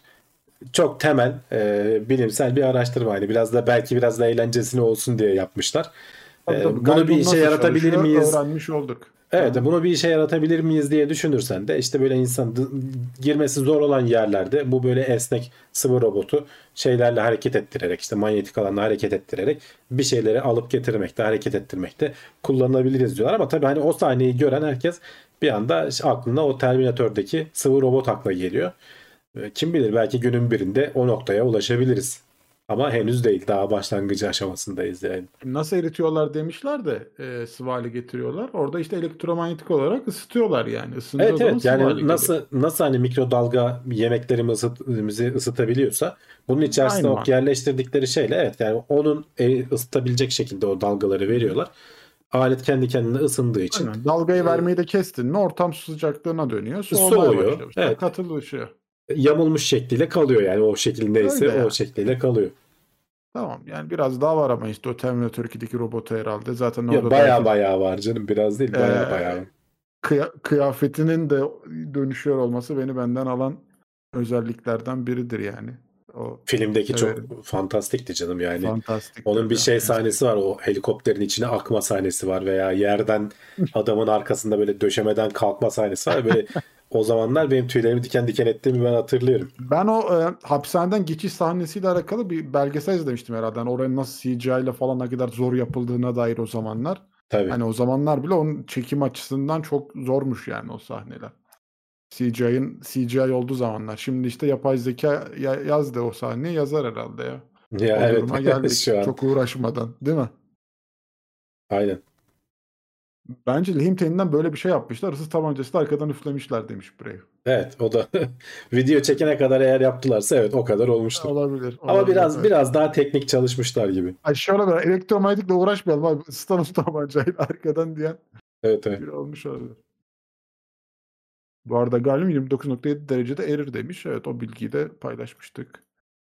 Devam ediyoruz. Son haberimiz aslında oradan da kulise bağlayacağız. The Last of Us ne kadar gerçek ne kadar kurgu. Aslında bunun biz Hamdi abiden videosunu beklerdik. Eski Hamdi abi olsa bize bunu Evet. e, Mars'ta yaptığı gibi videosunu yapardı. Ama şimdi haberini almış. Bakalım ne kadar Olsun kurgu bu, ne kadar gerçek. burada da aynı şekilde e, konuşabiliriz. Evet. İzliyor musun bilmiyorum. Ben ikinci bölümü de geçen hafta izledim. Bence güzel iki- gidiyor yani. bugün Ben üçüncü, üçüncü bölüm bugün. Haydi bitirince üçüncü bölüm bugün şimdi yayından sonra izleyeceğiz evet. Hep beraber gideceğiz, Ee, izleyeceğiz. Evet. Şimdi tabii ki orada ne yaşanıyor? Hani kı- kısaca artık hani bu spoiler değil. Ee, sonuçta hani zombi e, Zaten açılış sahnesi evet. Evet yani zombi e, dizisi aslında gene bizim bildiğimiz anlamda ama bu sefer zombiler hani bir çeşit virüsten falan değil mantardan ortaya çıkıyorlar ve bu mantarlar işte insanları etkileyip e, kendini yaymaya çalışıyor. Senin peşinden yaratıklar koşuyor işte zombiler koşuyor. Onların çeşitli versiyonları var işte kimisi sesle çalışıyor, kimisi hızlı koşuyor bilmem ne falan gibi. E, onlar oyunu oynayanlar falan bunu iyi bilirler. E, tabii ki hani bu e, mantarların böyle bunu da bu arada ben konuştuğumuzu hatırlıyorum gündemde gene. Hani gelecekte uzmanlar uyarıyor diye bu oyun e, sonuçta e, bu hayal gücü adamlara sıfırdan gelmiyor. Bunun gerçekten bir altyapısı var. Şimdi bizim vücudumuzda mantarlar e, işte eğer bağışıklık sistemimiz e, şey yapmazsa savunmazsa ciddi bir şekilde öldürebilir. E, zaten hani e, bazen bir mantar enfeksiyonu geliyor. Özellikle soğukkanlı can, canlılarda. Atıyorum atıyorum şimdi. Mesela bir kurbağa popülasyonunu yok edip gidiyor veya bir işte e, semender popülasyonunu yok edip gidiyor. Çünkü e, mantarlar e, genel olarak insan vücudunun sıcaklığında yaşayamıyorlar. Biraz da işte enfeksiyon olduğu zaman vücut sıcaklığımız bizim iyice artıyor. Orada yaşamıyorlar. Ama hani uzmanların da söylediği ki yani dizinin de içinde böyle bir sahne var. E, öyle başlıyor galiba yanlış hatırlamıyorsam. İşte uzman diyor ki bu küresel ısınma böyle giderse e, bu mantarlar da evrim geçirecekler ister istemez. Dahası yüksek sıcaklıklarda yaşamaya alışacaklar. Eğer bizim vücut sıcaklığımızda yaşamaya alışırlarsa yandık vay halimize diyor. E, dizi de öyle başlıyor zaten. Şimdi burada hangileri gerçek hangileri e, şey biraz aslında yazıdan gidelim. Bir kere bu e, insanı zombi yapan veya işte bir canlıyı zombi yapan bir mantar var mı? Gerçekten de var. Zaten dizide de geçiyor. Cordyceps diye e, bahsedilen şöyle hatta e, şu anda adamın elindeki şeyi görüyorsun. E, bir örümcek var. Örümcekten bayağı bildiğin o şeyler çıkmış. Karıncaları özellikle etkileyen bir şey var. Hatta karıncalarda da işte vücudunda yetişmeye başlıyor. Beynini etkileyip hayvanı yukarı doğru çıkmaya zorluyor yuvasından. Ve orada işte böyle dallar budaklar çıkıyor hayvandan ve ölüyor. Etrafa da işte sporlarını yayıyor vesaire falan. Yani karıncalarda beyni etkilediğini biliyoruz. Ee, böyle e, man- gibi etkiliyor evet. Evet yani etkileyen parazitler de var bu arada. Yani konumuz mantarlar sonuçta. Ee, karıncaları etkileyen bu dizide de işte Cordyceps hatta e, o bir sahne de var. Hani oradan böyle uzman alıyor bakıyor böyle hareket eden bir şey bilmem ne falan. Ee, aynı şey hakikaten şeyde var. Ama insanları etkiliyor mu dersen hayır. Yani e, burada e, o tarz e, ne, nasıl söyleyeyim karıncaları etkileyen bir şekilde bizi etkilemiyor. Tabii ki mantarlar insanları etkiliyor. Yani magic mushroom diye vardır biliyorsun bir bir çeşit uyuşturucu. O işte seni etkileyen bir mantar aslında. Hani e, ne denir? Şey görüyor. Psilocybin diye bir şeyi var zaten. E, etken maddesi var.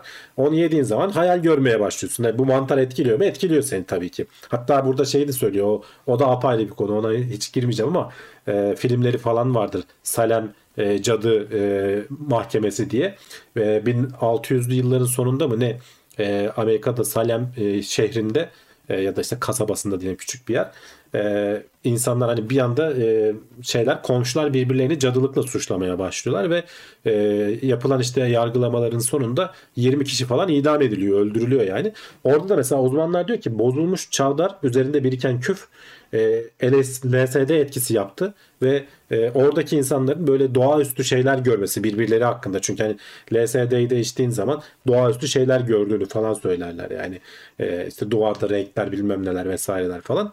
Sonuçta mantarların böyle etkileri var beynimizi etkileme etkileri var hatta burada komik bir şey de söylemiş e, eğer bira içiyorsan diyor işte diyor bir mantarın ürettiği etanol diyor beynini etkiliyor diyor. Yani hani o alkol sonuçta e, ben bakteri diye biliyordum ama burada mantar demiş.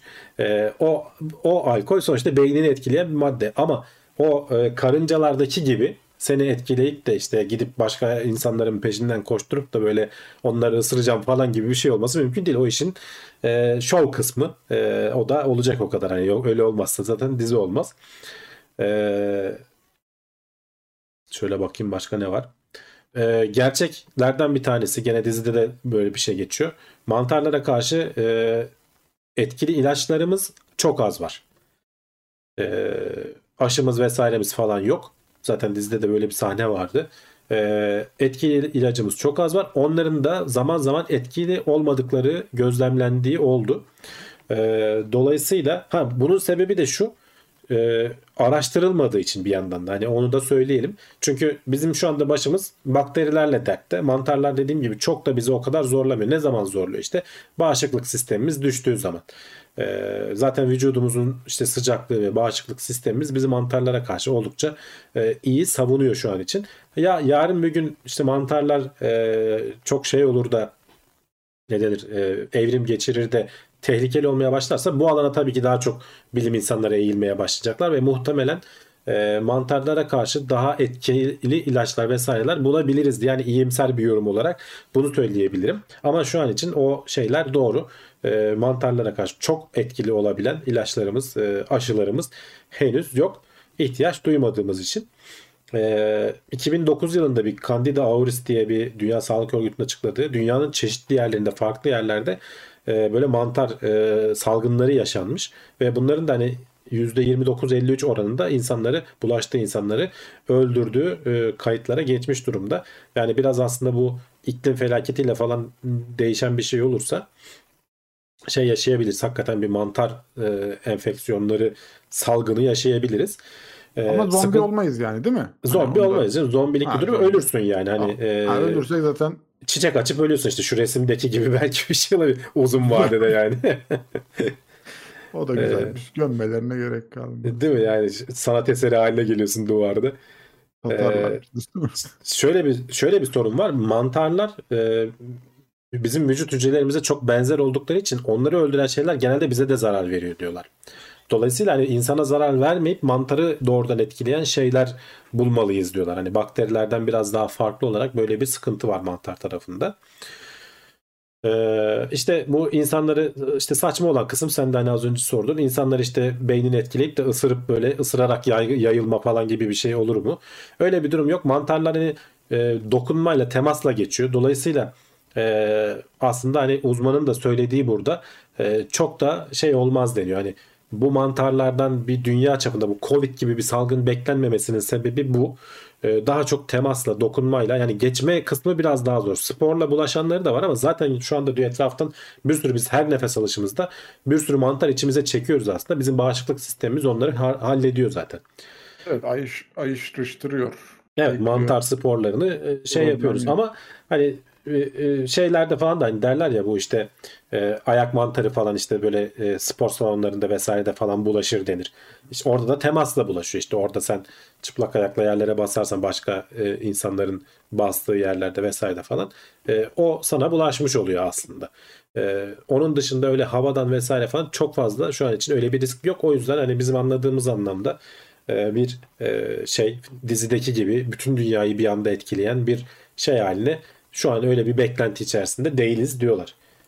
Evet bulaşırsa Ama, da ciddi bir tam, temas gerekecek herhalde. Öyle görünüyor şu an için. Yani şu an e, hiç beklemediğimiz tabii e, zaten hani de onu da demişler. Hani bu enfeksiyon hastalıklarında hiç olmaz yüzde yüz olmaz demeyeceksin hiçbir zaman demiş adam. Ama Hı-hı. böyle bir şey beklenmiyor diye de söylemiş. E, gene gerçeklerden bir daha az önce biraz bahsettik. E, gerçekten de hani dünyanın küresel ısınmanın sonucu olarak e, bu tarz e, şeyler bunu geçmişte de konuştuğumuz tam da buydu zaten bir uzman gene uyarıyordu. Hani bakterileri bırakın mantarlardan korkun diye çünkü gitgide e, daha fazla şeyden etkilenmeye başlıyor. E, sonuçta onlar da hani sıcaklıklara uyum sağlayıp evrimleşmeye başlıyor canlılar. E, o da senin başına bela oluyor. Çünkü biz bizim vücut sıcaklığımız değişmiyor. Bizim vücut sıcaklığımıza yaklaşıyorlar gitgide. Ama e, tabii önden bunun bilgilerini vermek güzel e, mantarların da hayatımızda bir yeri olduğunu bilmek ama bizi zombi yapmayacak olsa da öldürebileceğini bilmek evet. e, haberimizde konu etmiş olduk bunları. E, burada hemen kulis bölümüne geçelim. Orada sohbet, muhabbet, soru cevabımız devam edecek. Eğer ki bu yayını beğendiyseniz aşağıdan bir beğen tuşuna basarsanız ne hala. Yayını desteklemek için de aşağıdan katıl, işte süper chat, süper sticker gibi özellikleri kullanabilirsiniz. Hatırlatmış olalım. Uzatmadan hemen sohbet, muhabbet bölümümüze geçiyoruz efendim. Bak şeyi söylemişler işte o ayak mantarı ne kadar bela bir şeydir diye yıllar sonra bile çıkar falan diye.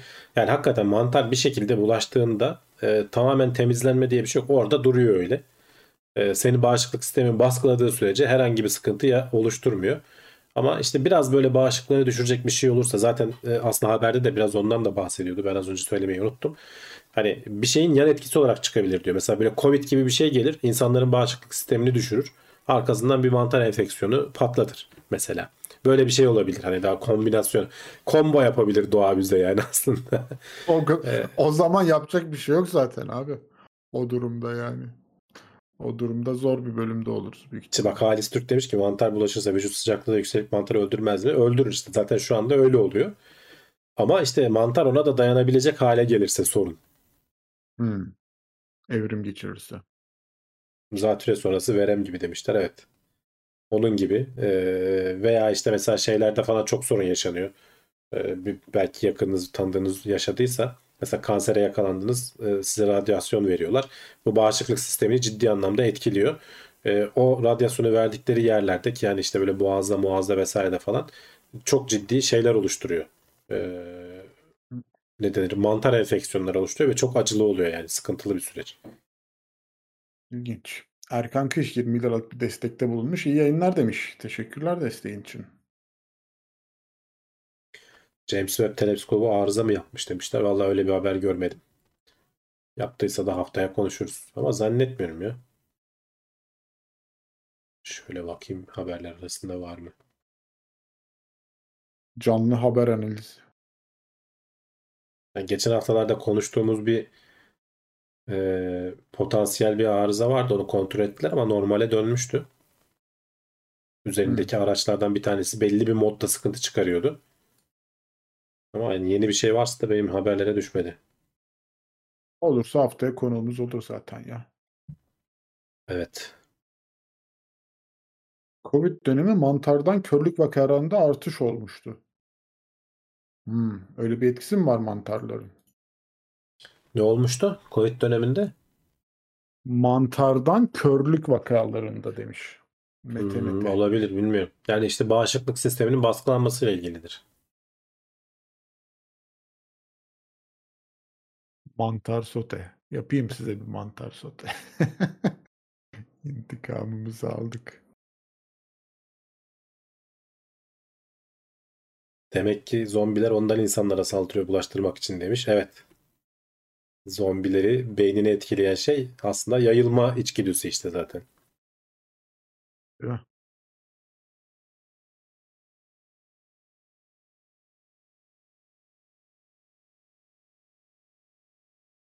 Yapay zeka üzerine çalıştığın için soruyorum. Küçük obje tespit için hangi yola modelini önerirsin demiş Halis Türk. Valla o kadar hani o kadar yoğun yapay zekaya ben çalışmıyorum. Uzmanlarına kendi sorman lazım. Evet evet. çalışıyor.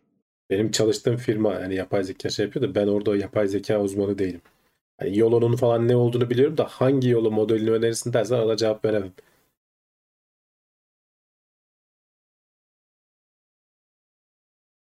Last of Us'ı da izlemeyen varsa tavsiye ederim ben beğendim.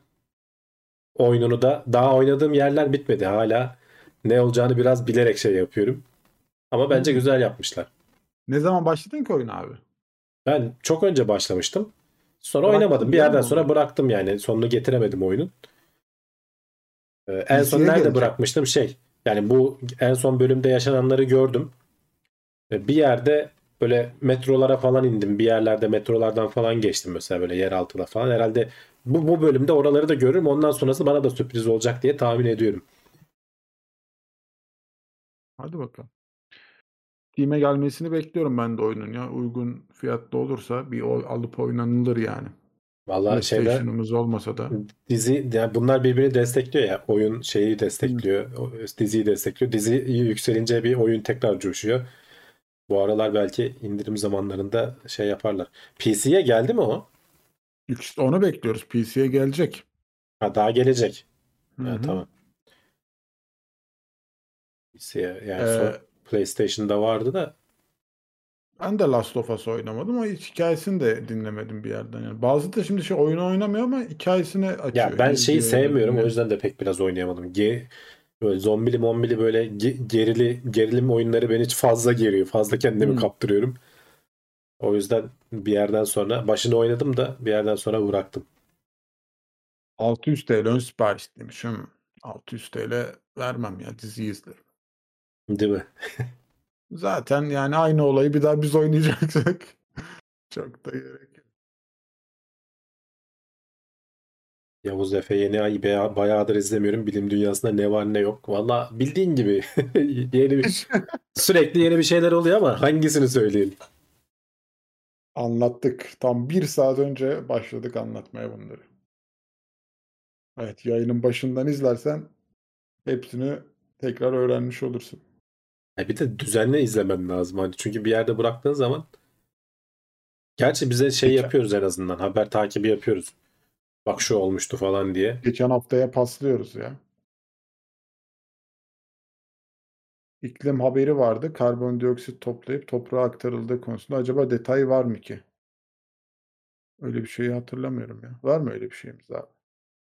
Yani habere bakabilirsin. Hani iklim haberi vardı. Karbondioksit topla toprağa aktarıldığı konusunda Ee, böyle bir şey konuştuğumuzu ben hatırlıyorum da e, atmosferden toplananı mı diyorsun yoksa geçen günlerde e, ağaçları toprağa gömelim diye bir yeni bir, şey vardı, proje vardı. Ondan mı bahsediyorsun? Havadan toplayanlar daha çok deneysel aşamada yani o kadar verimli değiller.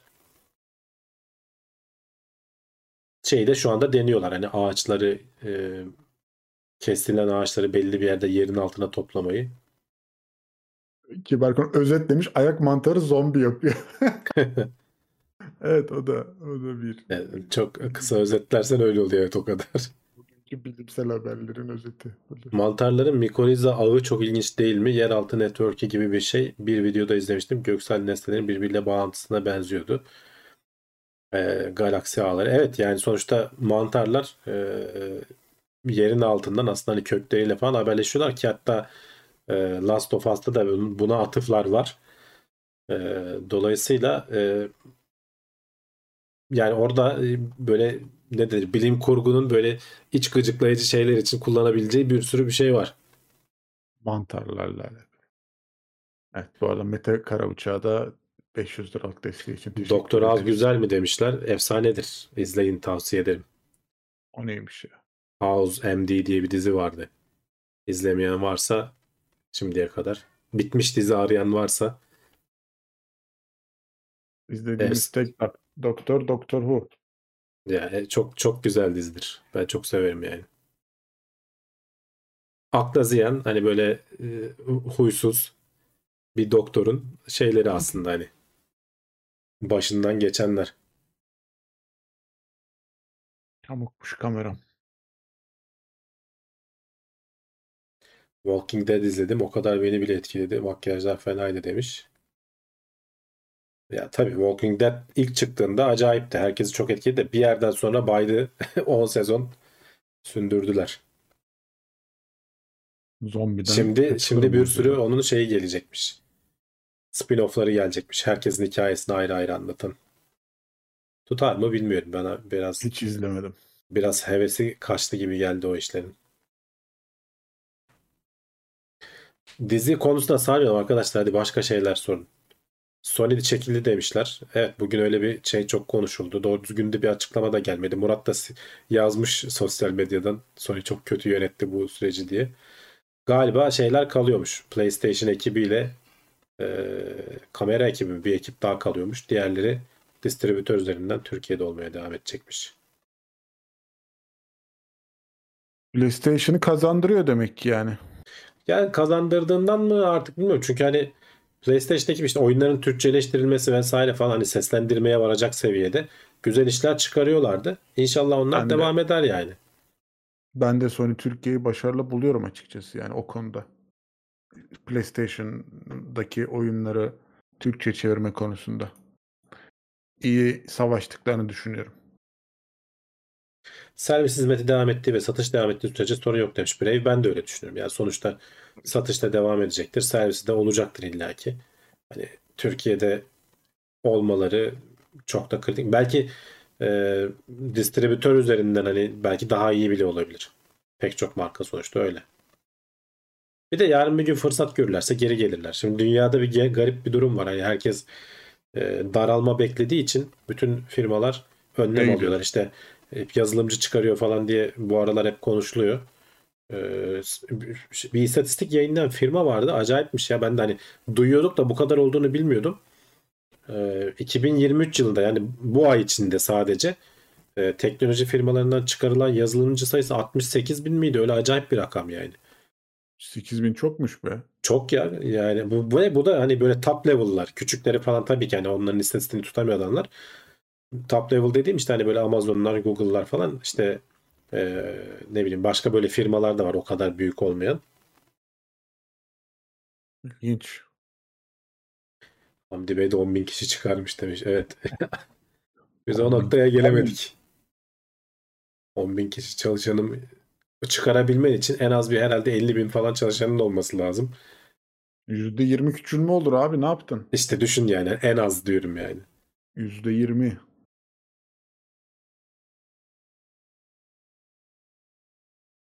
Toplanıp Toplanıp şirket şirkete- açsalar açar. Aynen yan şirket açar oğlum adamlar. İşte Yani toplanman için o- sermaye gerekiyor. Sorun orada zaten. Ya ya harbiden. Olsun abi yazılımcı bunlar ya. Ne olacak? Şey yapar yani. Bir şekilde. MacBook için ikinci ekran kullanıyorsunuz. Yazılımda kullanışlı olur mu? Tavsiyeniz olur mu? Yani olur tabii ki. İkinci ekran bizim yani ben kullanmıyorum. Ben tek ekranla idare ediyorum. Çok da fazla yazılım işinde artık yapmadığım için ama ikinci ekran e, takıyorsun normal gayet şey kullanıyorsun. Verimli kullanabiliyorsun. Faydası olur.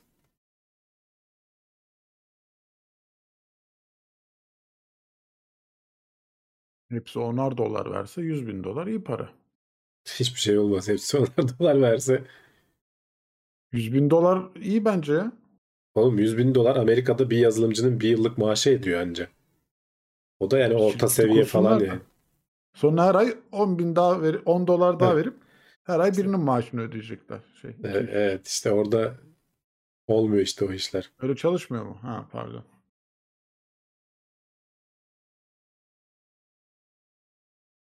Ya bu öncü gösterge diye söylüyor uzmanlar. Hani e, firmalar şey beklediği için e, küçülme, daralma beklediği için e, önden, önden önlem alıyorlar. Asıl hani bundan sonra zor kısım bundan sonra gelecek diyorlar. 2023 zor geçecek gibi görünüyor yani. Altın günü o da olur. Niye olmasın ya? Yazılımcı Herhalde maliyetleri çok arttı. Sorun burada mı acaba demiş. Amerika'da giriş seviyesi. Evet yani çünkü e, şeyle birlikte e, ne denir pandemiyle birlikte çok fazla talep olunca yazılım maaşları çok arttı. Biz Türkiye'de de aynı etkiyi yaşadık. E, junior çocuk yani daha yeni bir yıl tecrübesi var yok. Hani sorduğun soruların yarısına cevap veremiyor. 30 bin maaş istiyor yani. Sen de böyle yani hayırlısı diyorsun. Yapacak bir şey yok diyorsun yani. Kardeşim abi asgari ücret artı yemek. artı SGK. İşte yani hani asgari ücret tamam verilmesin ama e, yani bir yıl tecrübeli adama da 30 bin deyince tabii veremez zaten hani firmalar bunu çok uzun süre devam ettiremezler. Çok çok verimli çok hani birikmiş parası olanlar falan belki. Ya yazılım şirketleri bence şeyle dönüyor ya. Aldıkları e, ne o ekstra destek alıyorlar ya şirketlerden. Şey yatırımcı. Ben işte yatırımcılar da şimdi, Bedava yatırımcı. Hayır şimdi yatırımcılar bedava değil yatırımcılar senden para kazanmak Hayır. için para yatırır. Tamam yani işte. hani Zaten şey ya, yatırımcılar da artık e, bunu bu süreci bastırdığı için işten çıkarmalar oluyor. Çünkü yatırımcı diyor ki kardeşim hani bu kadar e, melek iş- yatırımcı evet. Hayır, adam sana diyor ki atıyorum 100 tane yazılımcıya niye ihtiyacın var diyor. Aynısı işi 80 kişiyle yapamaz mısın diyor. Senin o 100 kişiye gerçekten ihtiyacın olduğunu anlatman lazım. Anlatamazsan 80'e düşürttürüyor adam. Çünkü sana yatırım yapmış. Karlı olmanı bekliyor ki o da kar etsin. O parayı sana bedavaya vermedi adam yani. Ama işte hani bir şey görüyorsa yani. Hani bir şey görüyorsa al kardeş bu parayı bir değerlendir diyor. İlk kurulum aşamasındaysa şayet daha sonrası için bir gelir beklentisi varsa bilmiyorum. Bir de bir şeyler yapıp yurt dışına satmak lazım ya. Yurt içinde dönecek bir sektör değil yani. Hani Evet. özellikle de yazılım işi çok rahat yurt dışına satılabilir. İçerikler Ya doğru şey yaparsan şey. Türkiye'de de satarsın da doğru işi yapabilmen lazım. Bir de bir şeye hani yeni başlıyorsan mümkünse global yani dünyayı hedefle tabii ki. İşi İngilizce yapmaya çalış önce.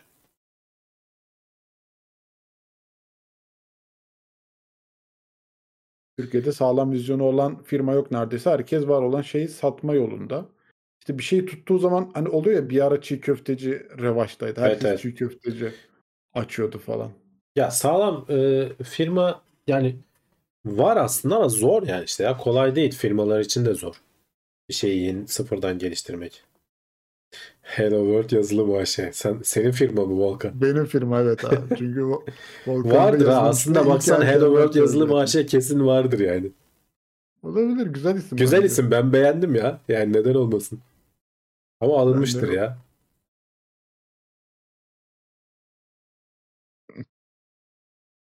Brave almadılarsa alıver de onu. Kullanalım sonra. Boşa. Akuma demiş ki Amerika'da e, duyduğunuz maaşlar yıllık olarak söylenir. Ayrıca o maaşlar üzerinden yıllık gelir vergisi ödersiniz. Net maaş değil. Evet doğru söylüyor. Yani 100 bin alıyorsan genelde işte 50-60 bin dolara falan hani eline senin geçinen oluyor. E, ama sonuçta gene ne, ne- nasıl hesaplarsan hesapla Türkiye'deki maaşlardan çok yüksek oluyor.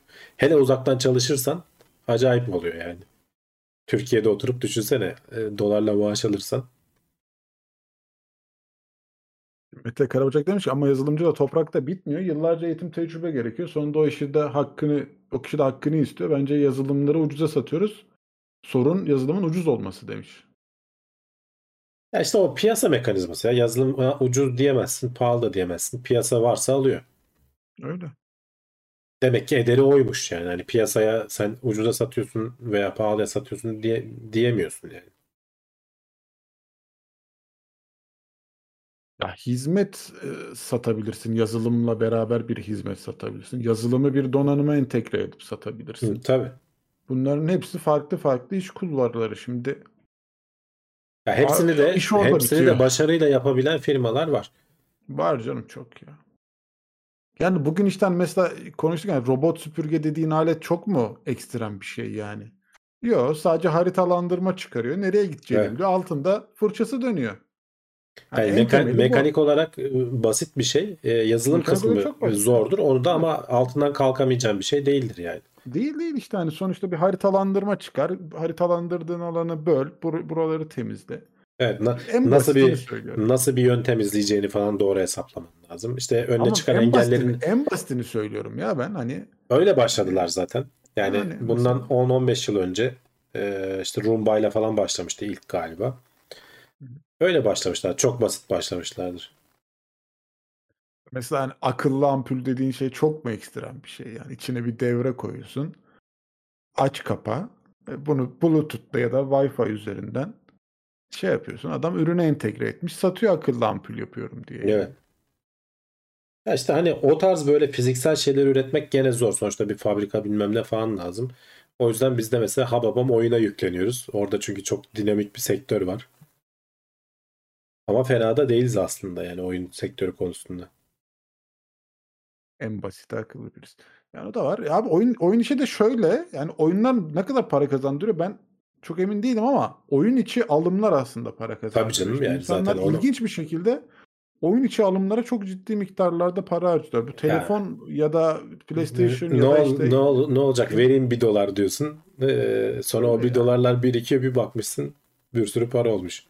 Tabii tabii. Yani ilginç bir sektör ben çok beni içine alamadı ama çevremde bile görüyorum yani.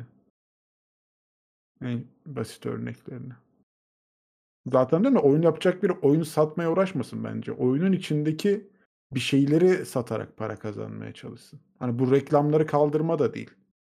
İşte o altın satıyorlar ya onun mekaniğini kurman lazım. Adamın tam böyle keyif aldığı noktada takılacağı bir yer bulacaksın. Geçmesi Öyle için yapıyorlar zaten canım. satacaksın. Orada ne ne numaralar dönüyor oyun endüstrisinin içinde olanlar. Bununla ilgili bir Verge'de mi ne yazı çıkmıştı da. Yani sana önce bir başarıyorum hissi veriyor. Arda arda böyle kazanıyorsun. Sonra belli bir aşamaya gelince bir kesiyor seni. Ee, böyle ağır arda yeniliyorsun. Yenilince böyle işte paketleri upgrade etmeliyim falan diye böyle parayı harcaman gerekiyor. Ama onun işte böyle çok tatlı bir şekilde şeyini bırakman lazım. Hani adamı çok zorlarsın oyunu bırakabilir. Ama e, para harcatacak kadar da bir pataklaman lazım yani. Onun onun apayrı bir bilimi var yani. Bizde oyuna 500 lira vermezler. Oyun içine binlerce lira harcarlar. Öyle. Bizde değil ya o dünyada öyle bir şey. O yüzden yani e, oyun içi alımlar bu kadar e, çok tutuyor. Çünkü bir kere sonuçta bir şeye sıfırdan bağlanacağın zaman e, o parayı belki vermezsin bir daha düşünürsün. Ama bir kere adam sana bedava veriyor. Biraz zaman harcayıp keyif almaya başladığın zaman para harcaman daha kolay geliyor. Hani insanlar açısından da mantıklı aslında. Mesela Genç Osman demiş ki Mount and Blade ne kadar kazandırdı acaba? Herhalde onun içinde şey yoktu ya. Öyle bir e, para verip ekstra bir Oyunun alma içinde yoktu mekaniği- benim bildiğim. E, Ben de öyle hatırlıyorum. Bir de ama ben sonradan- başında hani oynadım. Çok da öyle kazandırdı mı emin değilim. Şirkete. Ya koca firma oldu canım. Kazandırmasa bu kadar Hayır büyüyebilir ben miydi? şey açısından söylüyorum. Yani şu an sence o Mountain Blade'e biraz daha üstüne düşüp şöyle işte hani bir skin satma mekanikleri işte yeniçeri olma bilmem ne olma bir şeyleri getirseler çok daha fazla satmaz Son hali ne oldu için? bilmiyorum. Bakmak lazım. Ben Belki de gelmiştir. bilmiyorum. Bak belki gelmiştir ama ilk halini söylüyorum ben. Hani giriyorsun single player bir oyun oynuyorsun çıkıyorsun. Hani onu biraz daha böyle bir değişik hale getirseler. Metallica single'ını dinlediniz mi demiş Yavuz Efe. Hala var mı ya adamlar? Yaşlanmadılar Belki ya. Ben çocukken vardı Metallica.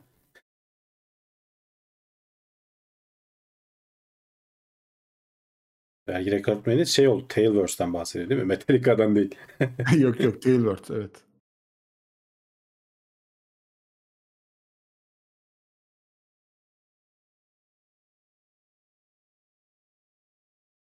Steam entegrasyonu. Onda Steam entegrasyonu var birazı. Ne açıdan?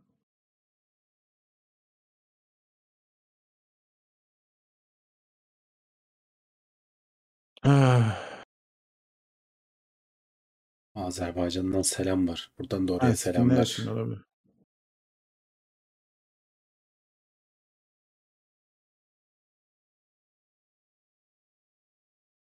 Lidar sensör çok pahalı. İçindeki kontrol ünitesinde kullanılan çip maliyeti de yüksek. Bazılarında ayrıca görüntü işleme ünitesi, kamera vesaire var. O yüzden akıllı süpürge yüksek teknolojik ürün demiş. Evet yani ama lidar kullanmak zorunda mısın? Hani onu sesle de belki yapabilirsin. Ultrasonik ses yayarak falan filan. Düşünülebilir yani ne, ne yapıyorlar. İşte zaten Ar-Ge kısmı o. Tabii. Bunu deneyeceksin, oturacaksın, uğraşacaksın. Ucuz hale getirip ve de iş, iş yapabilir hale getirirsen alır yürürsün.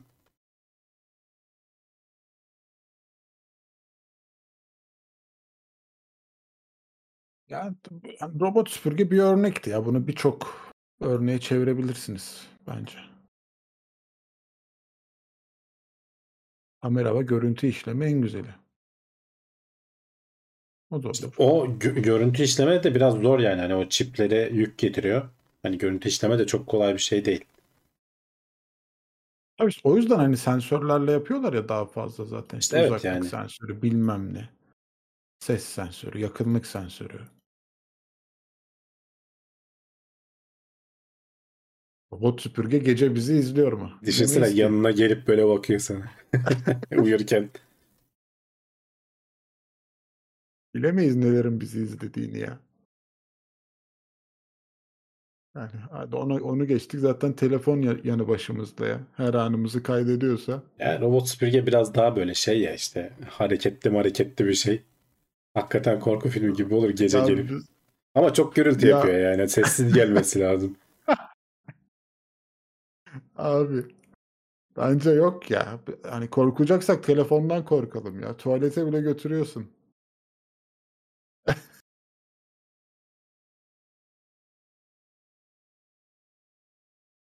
Geçen birini çekmiş demişler de onu konuşmuştuk. Burada söylemişlerdi.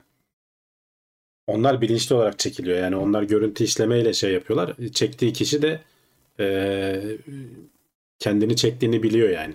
Sadece o görüntülerin internete düşmesi talihsiz. Belli bir deneme grubu üzerine yapılan bir kayıt o yani.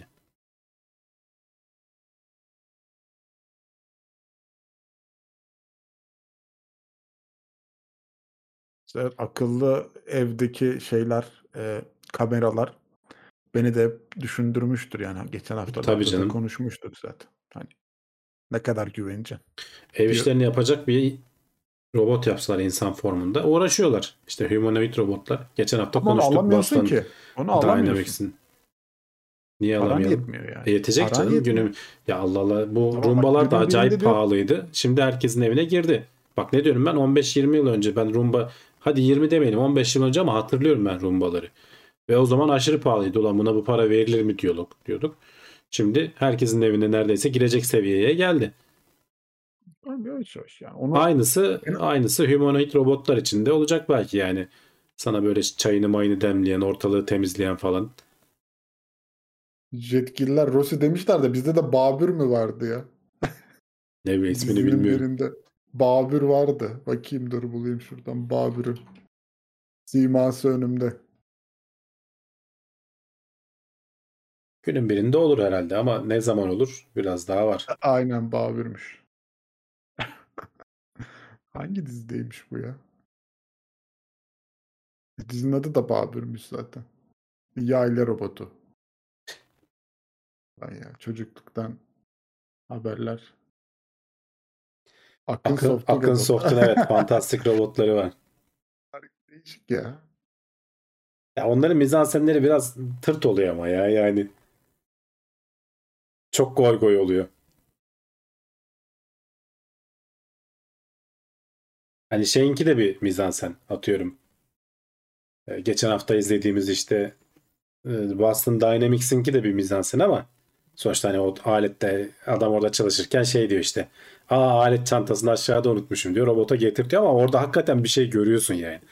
Akın Soft'unkinde o aşamada değil inşallah gelir o aşamaya ne diyeyim yani.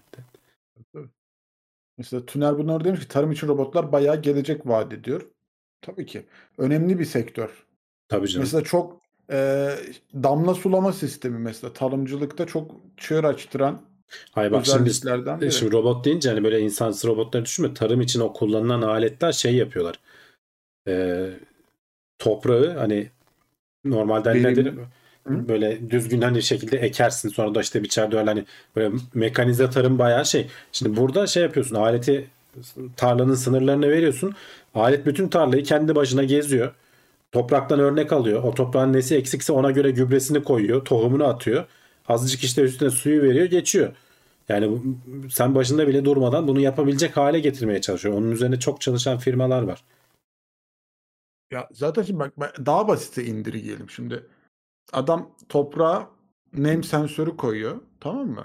Buradaki nem verisini alıyor. Toprağına kadar sulu- sulayacağını belirliyor sistemsel tabii. olarak. Ve elini hiç sürmüyor buna mesela. Verimliliği çok ciddi miktarda arttırıyor.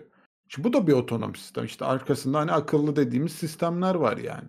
Hani bunlar da önemli artık. Ha, bunun bir üstü ne işte hani o su, damla verisini alıyor, suyunu açıyor, öbürü de geliyor işte traktörle biçiyor, miçiyor yani. Evet, Onu da evet. Yok işte dedim ya onun bir ilerisi benim dediğim şey. yani. Gerçekten hani o toprakta ne eksik işte fosfatı mı eksik işte ne bileyim Ona göre gübresini veriyor. Evet. azotu mu eksik ona göre veriyor aynen hakikaten. Hı hı. Yani Ne ekiyorsan ne dikiyorsan o zaman hakikaten aldığın verin çok çok kat kat artıyor. Yani rastgele kara düzen bizim hani şu anda yaptığımız gibi yaptığın zaman verim belli bir seviyede kalıyor.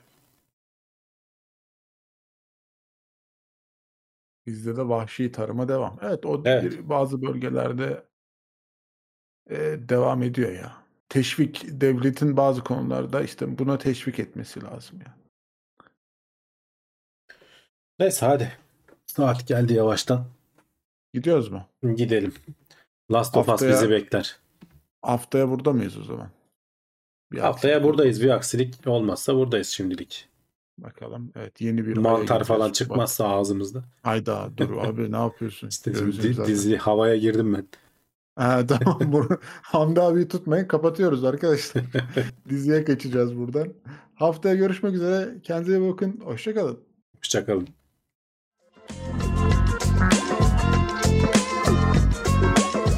Tailwords teknoloji ve bilim notlarını sundu.